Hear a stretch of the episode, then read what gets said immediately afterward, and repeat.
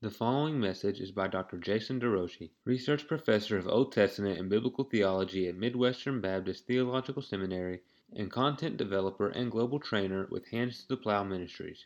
You can find more from Dr. DeRouchie at www.jasonderouchie.com.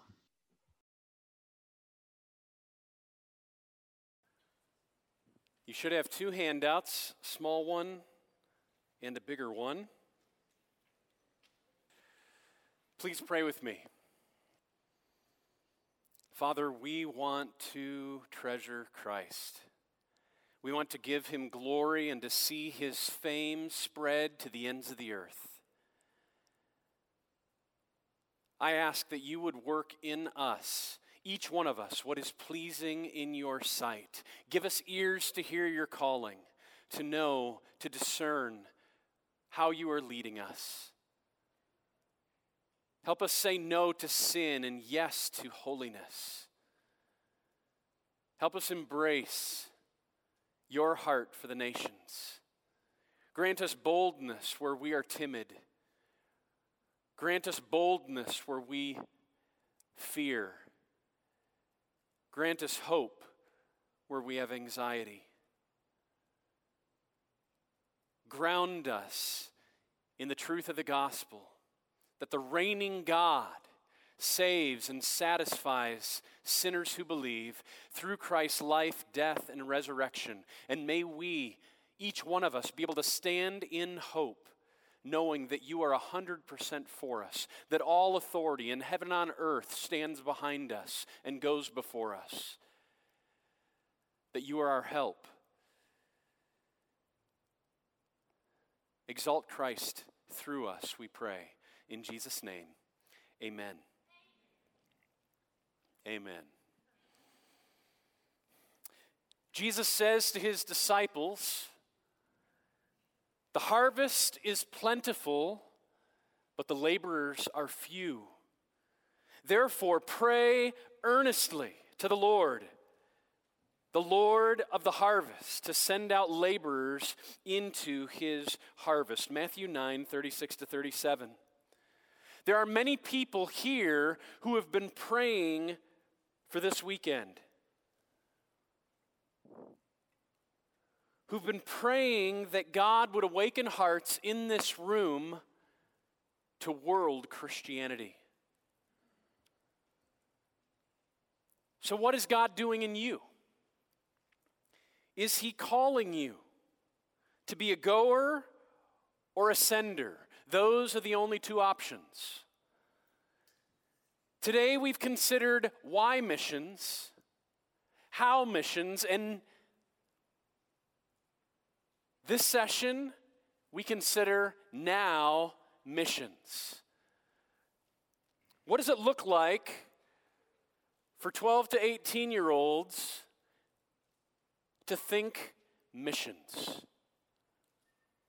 You can't yet hop on a plane and cross cultures overseas. So, what does it look like?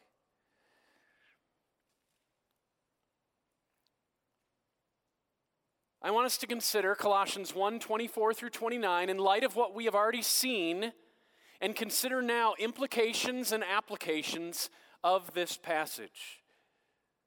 So I encourage you, have your Bibles open, Colossians 1 24 through 29, as we consider.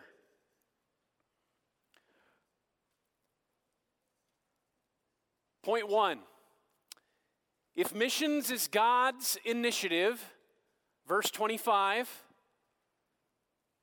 ask God how he wants you to be involved. Paul's ministry was a stewardship from God. That's how he calls it.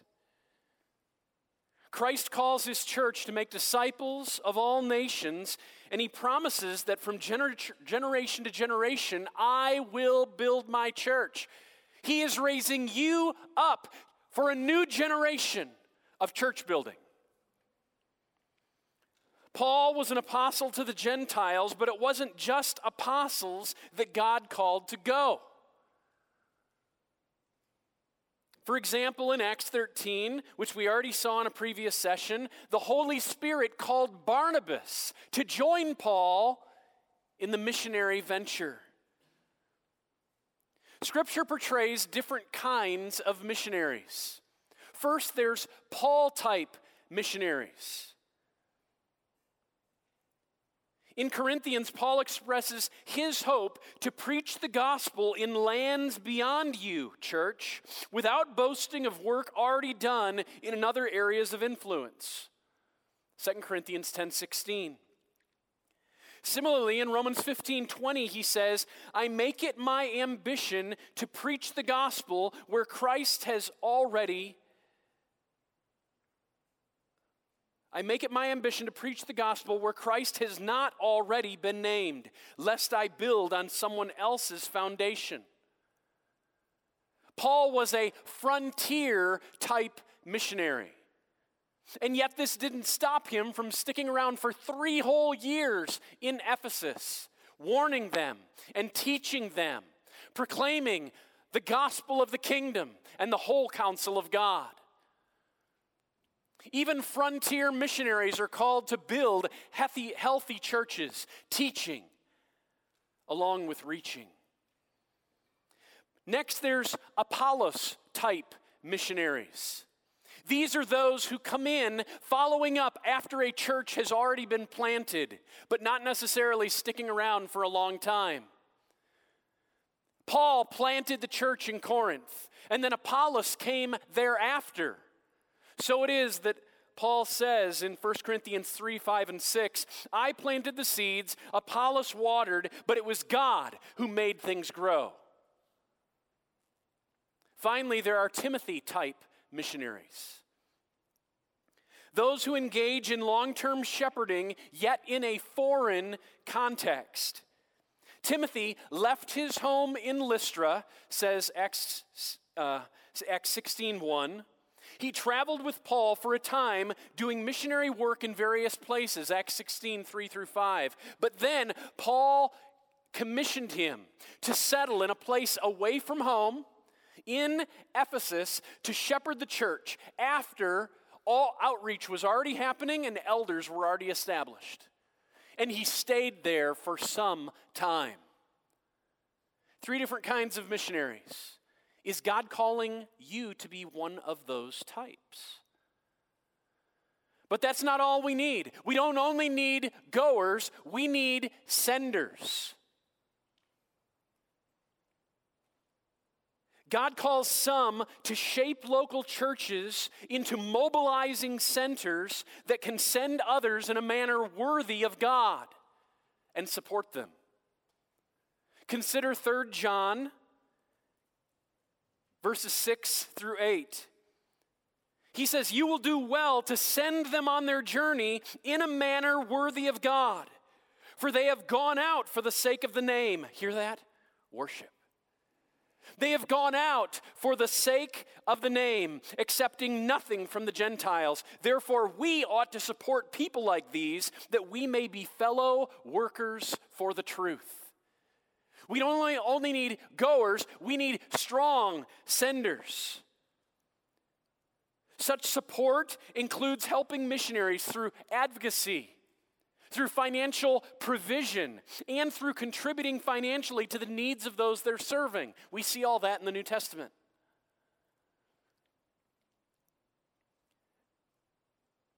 Through such means, churches and missionaries become partners in the gospel and fellow workers for the truth. Goers and senders. Those are the only two options for Christians. Anything else is disobedient. May God guide. Knowing that the missionary task is a stewardship from God, what does now missions mean? Missions now means that you should prayerfully assess whether God is calling you to go out for the sake of the name, or whether He would have you be one who has a world Christian mindset and is a strong sender and a strong supporter. Now, what God's calling you to might actually take some time to figure out. And so, engaging in things like Spurgeon College's Fusion Impact program while you're in high school is something worth doing. And then prayerfully considering whether God would have you come to Spurgeon and involve yourself in the Fusion Full program. This is a means for you to discern what is God calling me to, and it'll also be a means to fan that flame of global vision, aligning your heart with the heart of our God. God is calling you to either go or to send. He desires that you become a world Christian who desires to see Christ proclaimed and disciples shaped among every tribe, every language, every people, every nation. Number two, if missions expands through suffering, verses 24 and 25, and if missions expands through sharing, warning, and teaching. Verses 28 and 29. All of this to see others treasure Jesus. Verses 25 through 28.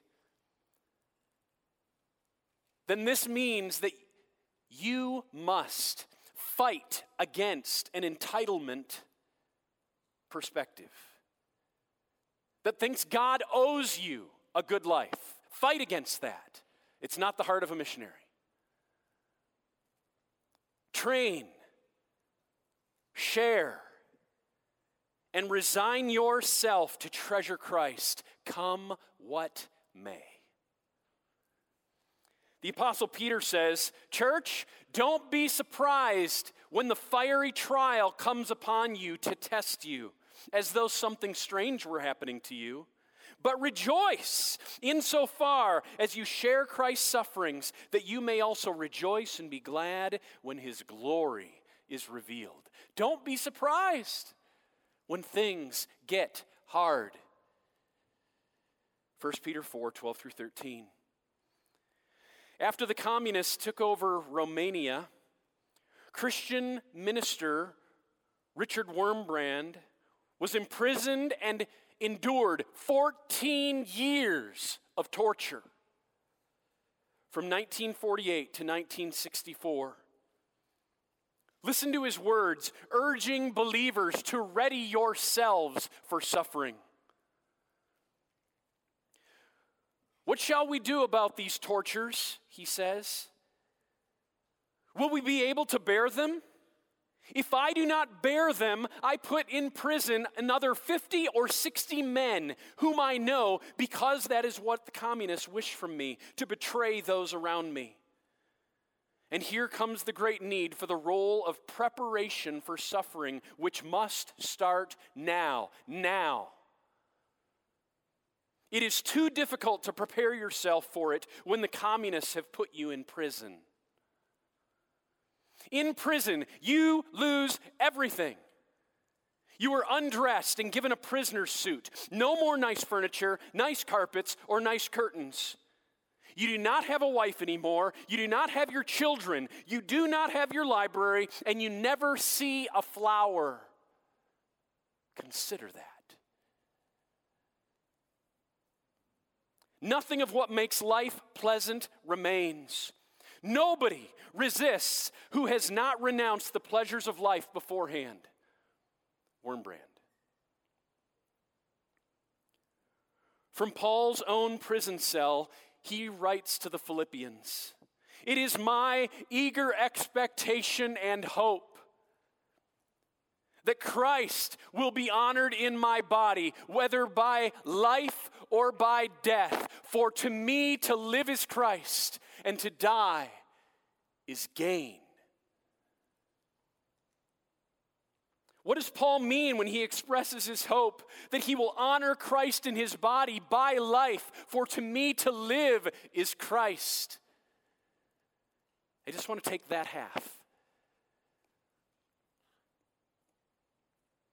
Later in the book, he says this Whatever gain I had, I counted as loss for the sake of Christ. Indeed, I count everything as loss because of the surpassing worth of knowing Christ Jesus my Lord. The surpassing worth of knowing Christ Jesus my Lord. For his sake, I have suffered the loss of all things, and I count them as rubbish, in order that I may gain Christ. To live is Christ. May God be honored in my body by life, for to me to live is Christ. Is that the cry of your heart? But there's a second half.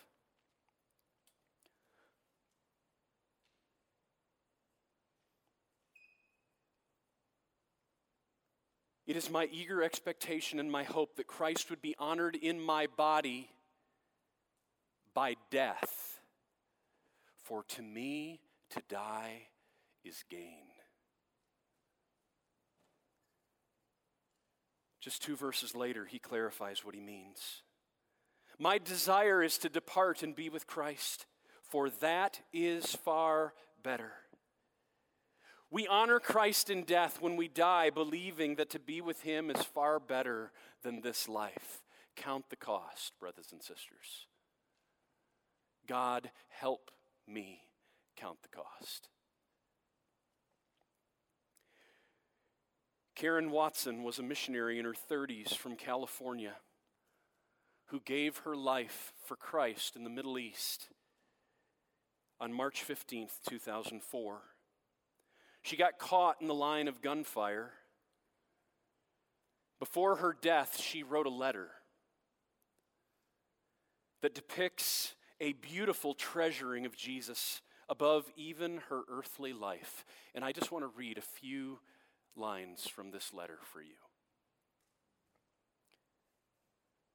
Dear Pastor Phil and Pastor Roger, you should only be opening this letter in the event of death. When God calls, there are no regrets. I tried to share my heart with you as much as possible, my heart for the nations. I wasn't called to a place, I was called to Him. To obey was my objective. To suffer was expected. His glory, my reward. His glory, my reward. She includes a poem the missionary heart. Care more than some think is wise. Risk more than some think is safe. Dream more than some think is practical. Expect more than some think is possible.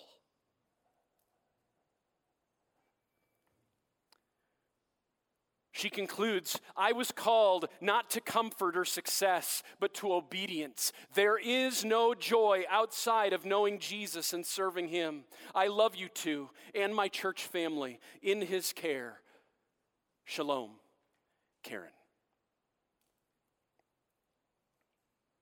Jesus says, If anyone comes after me, and does not hate his own father and mother and wife and children and brothers and sisters, yes, and even his own life, he cannot be my disciple. Count the cost. Whoever does not bear his own cross and come after me cannot be my disciple. For which of you, desiring to build a tower, does not first sit down and count the cost, whether he has enough to complete it? Otherwise, when he's laid a foundation and is not able to finish, all who see it begin to mock him, saying, This man began to build and was not able to finish. We don't want to be those who begin to build and don't finish. Brothers and sisters, count the cost. So, what does missions now in such a context mean? First, it means that you will begin to count the cost of what it could mean to follow Jesus. Your parents and siblings and friends may think you're radical or crazy, but this may be part of the cross that Christ calls you to bear for the sake of his name. Paul says, I count everything as lost because of the, of the surpassing worth of knowing Christ Jesus, my Lord. Next, what does missions now mean? It means that you will train, to warn, and to teach with care. Remember the main heading. If missions expands through suffering and sharing to see others treasure Christ, then fight entitlement, train, share, and resign yourself to treasure Christ, come what may. So I say, you need to be those, even at this stage, who are training yourself to warn and to teach. Paul told Timothy, Do your best to present yourself to God as one approved, a worker who has no need to be ashamed, who rightly handles the word of truth. That's what a missionary does. Right now, even at this stage in your life, become hungry for this book.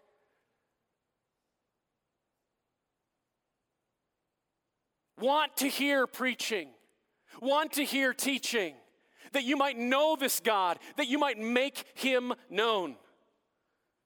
Missionaries must know God's word and understand how Christ relates to everything. Paul told the Corinthians, I decided to know nothing among you except Christ and Him crucified.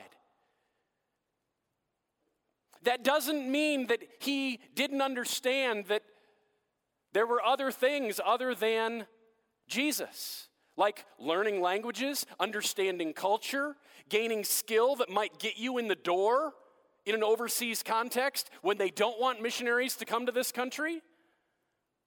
When Paul says, I resign to know nothing among you but Christ and Him crucified, what he was saying is that in all of his teaching and in all of his doing, he would always see how it connects to the cross.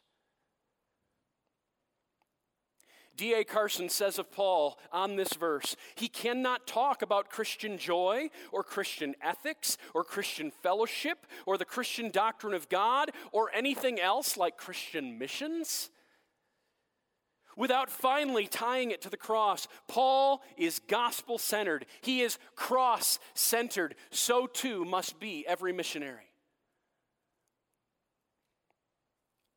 Number three, you need to be those if teaching cross culturally is what you're called to do, this means you're going to need to know your people. The people group that God's called you to, their language, their culture, their worldview. Already allow God to be stirring in your heart certain people groups that might be the target of the rest of your lives.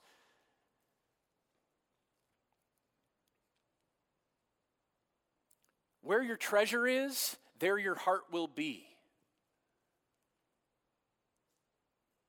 As you begin to stir a heart for missions, begin to value that, prioritize that, your heart is going to grow in that direction. Finally, missions now in such a context means that you will eagerly and boldly proclaim the gospel even now around you both to Christians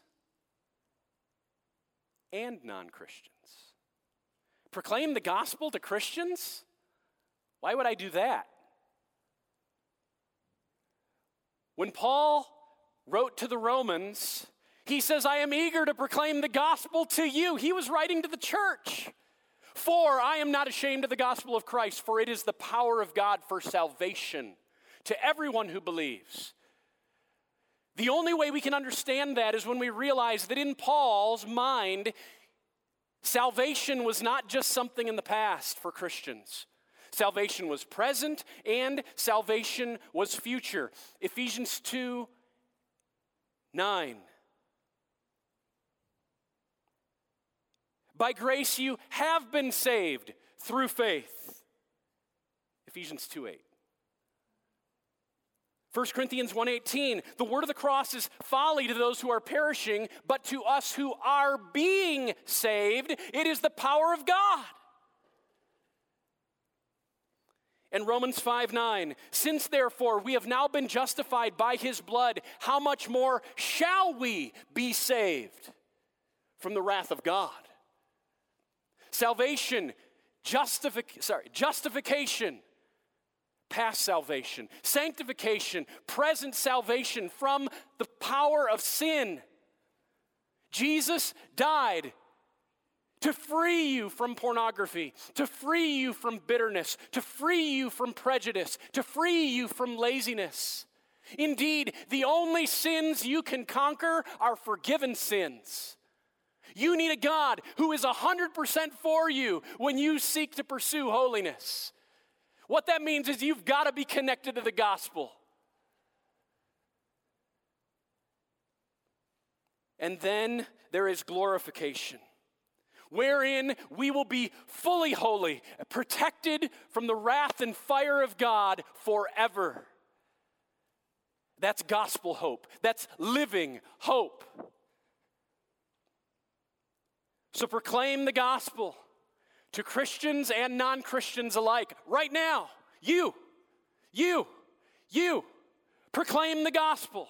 Be bold. You're a jar of clay, but you have the one who has all authority in heaven and on earth with you.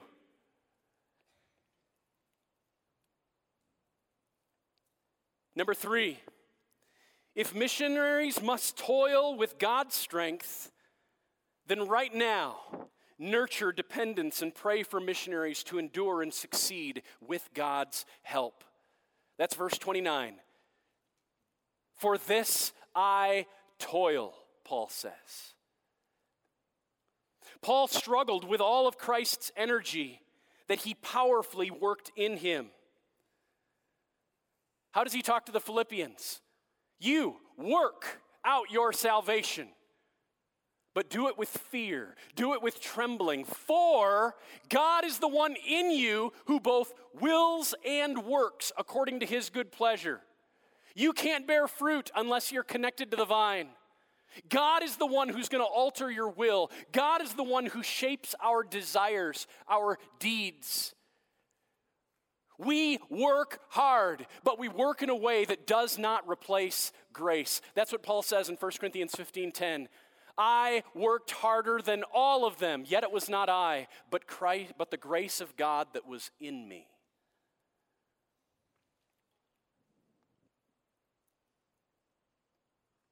Whoever speaks, do so as if speaking the very oracles of God. Whoever serves, do so in the strength that God supplies, so that in all things God may be praised through Jesus. 1 Peter 4:11. But not only must we be dependent, right now you can be an agent in God's hand, pleading with Him on behalf of the missionaries who have gone out, praying that they would endure, praying that they would be dependent, praying for doors to be open for the gospel to run.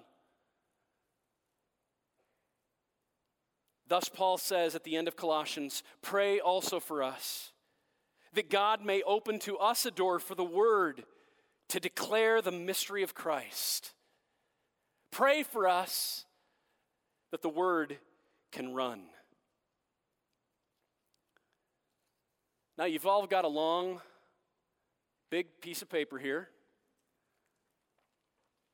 And I just want to get immensely practical, all right? I brought a goodie bag with my wife's help.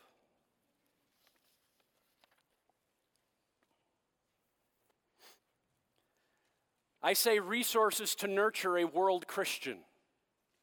So let's consider resources.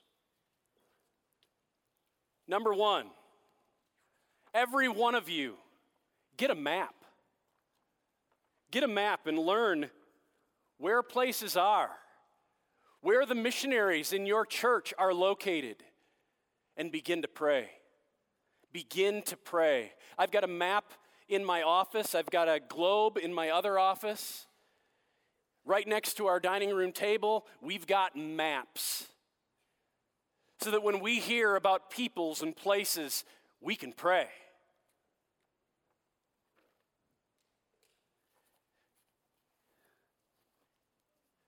Books like Window on the World or Pray for the World. Single pages that unpack people groups and places that clarify specific prayer requests and what missionaries are doing in the country. You can nurture your world Christian heart by having these kinds of books right next to you in your devotions. Praying in your family worship time. Bringing this into your youth group.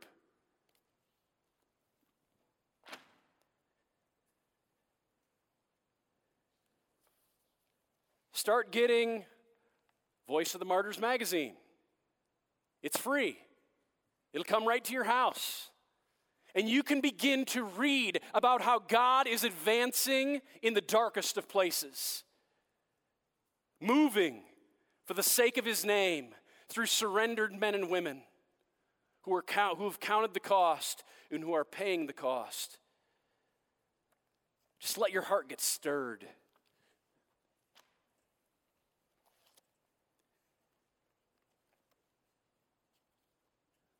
On my phone, I've got Unreached People of the Day app. It comes up every day. People to pray for. Get your local churches missionaries. Find out who they're connected to, and then find out. So get the list, and then start getting their prayer letters. Get their prayer letters.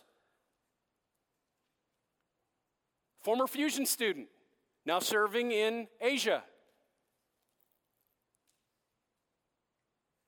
Bible translation family, working in Eastern Europe. School teacher, serving in Indonesia. Start praying and see your heart be awakened to the nations. Next, Read missionary biographies. These are some great ones. We've read tons of them with our kids. You can also get them on tape. This one's the Trailblazer series. It's filled much more intentionally with gospel rich intentionality. This one tells more of the story and often misses some of the great parts of their lives, but it's still very insightful. So, this is Christian Heroes Then and Now. This is the Trailblazer series. You might be in high school and it might look like a lower level book, get it, read it. It will stir your heart and make you amazed at what men and women of the faith have done and are doing.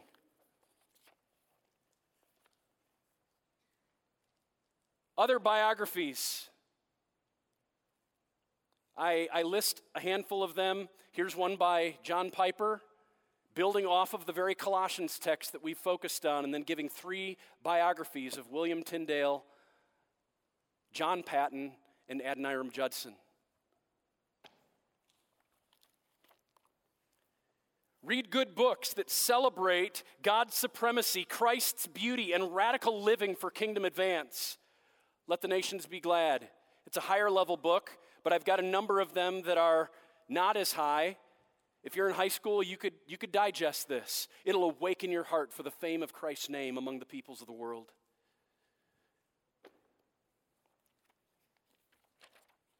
Finally, watch videos. Wild Brothers. If you're not familiar with Wild Brothers, super cool. Whole family of missionaries living in Papua New Guinea, and all these videos are put together by the kids. There's seven or eight of them. Awesome. Then, Frontline Missions has put out a 10 DVD set called Dispatches from the Front. I wouldn't watch this until you're in high school, but this is raw. Raw footage, one hour long DVDs that will awaken your heart. He just goes in and follows a missionary for an entire week, and you see the gospel advancing in some of the darkest places on the planet. Awesome. Then, at least my heart has been most stirred for the fame of God's name among the world through the sermons of John Piper and through the sermons of David Platt. So I link you to two of their websites.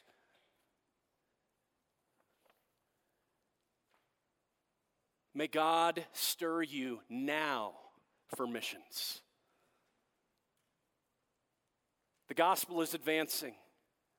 I pray that you'll be a part of it. May God work into his church what is pleasing in his sight, and may he move you to be a solid goer and a solid sender who is so enraptured with the beauty of Christ that you are compelled to work for the fame of his name among all the nations. Let's pray. Father, thank you for who you are. You are worth pursuing. The cost is high.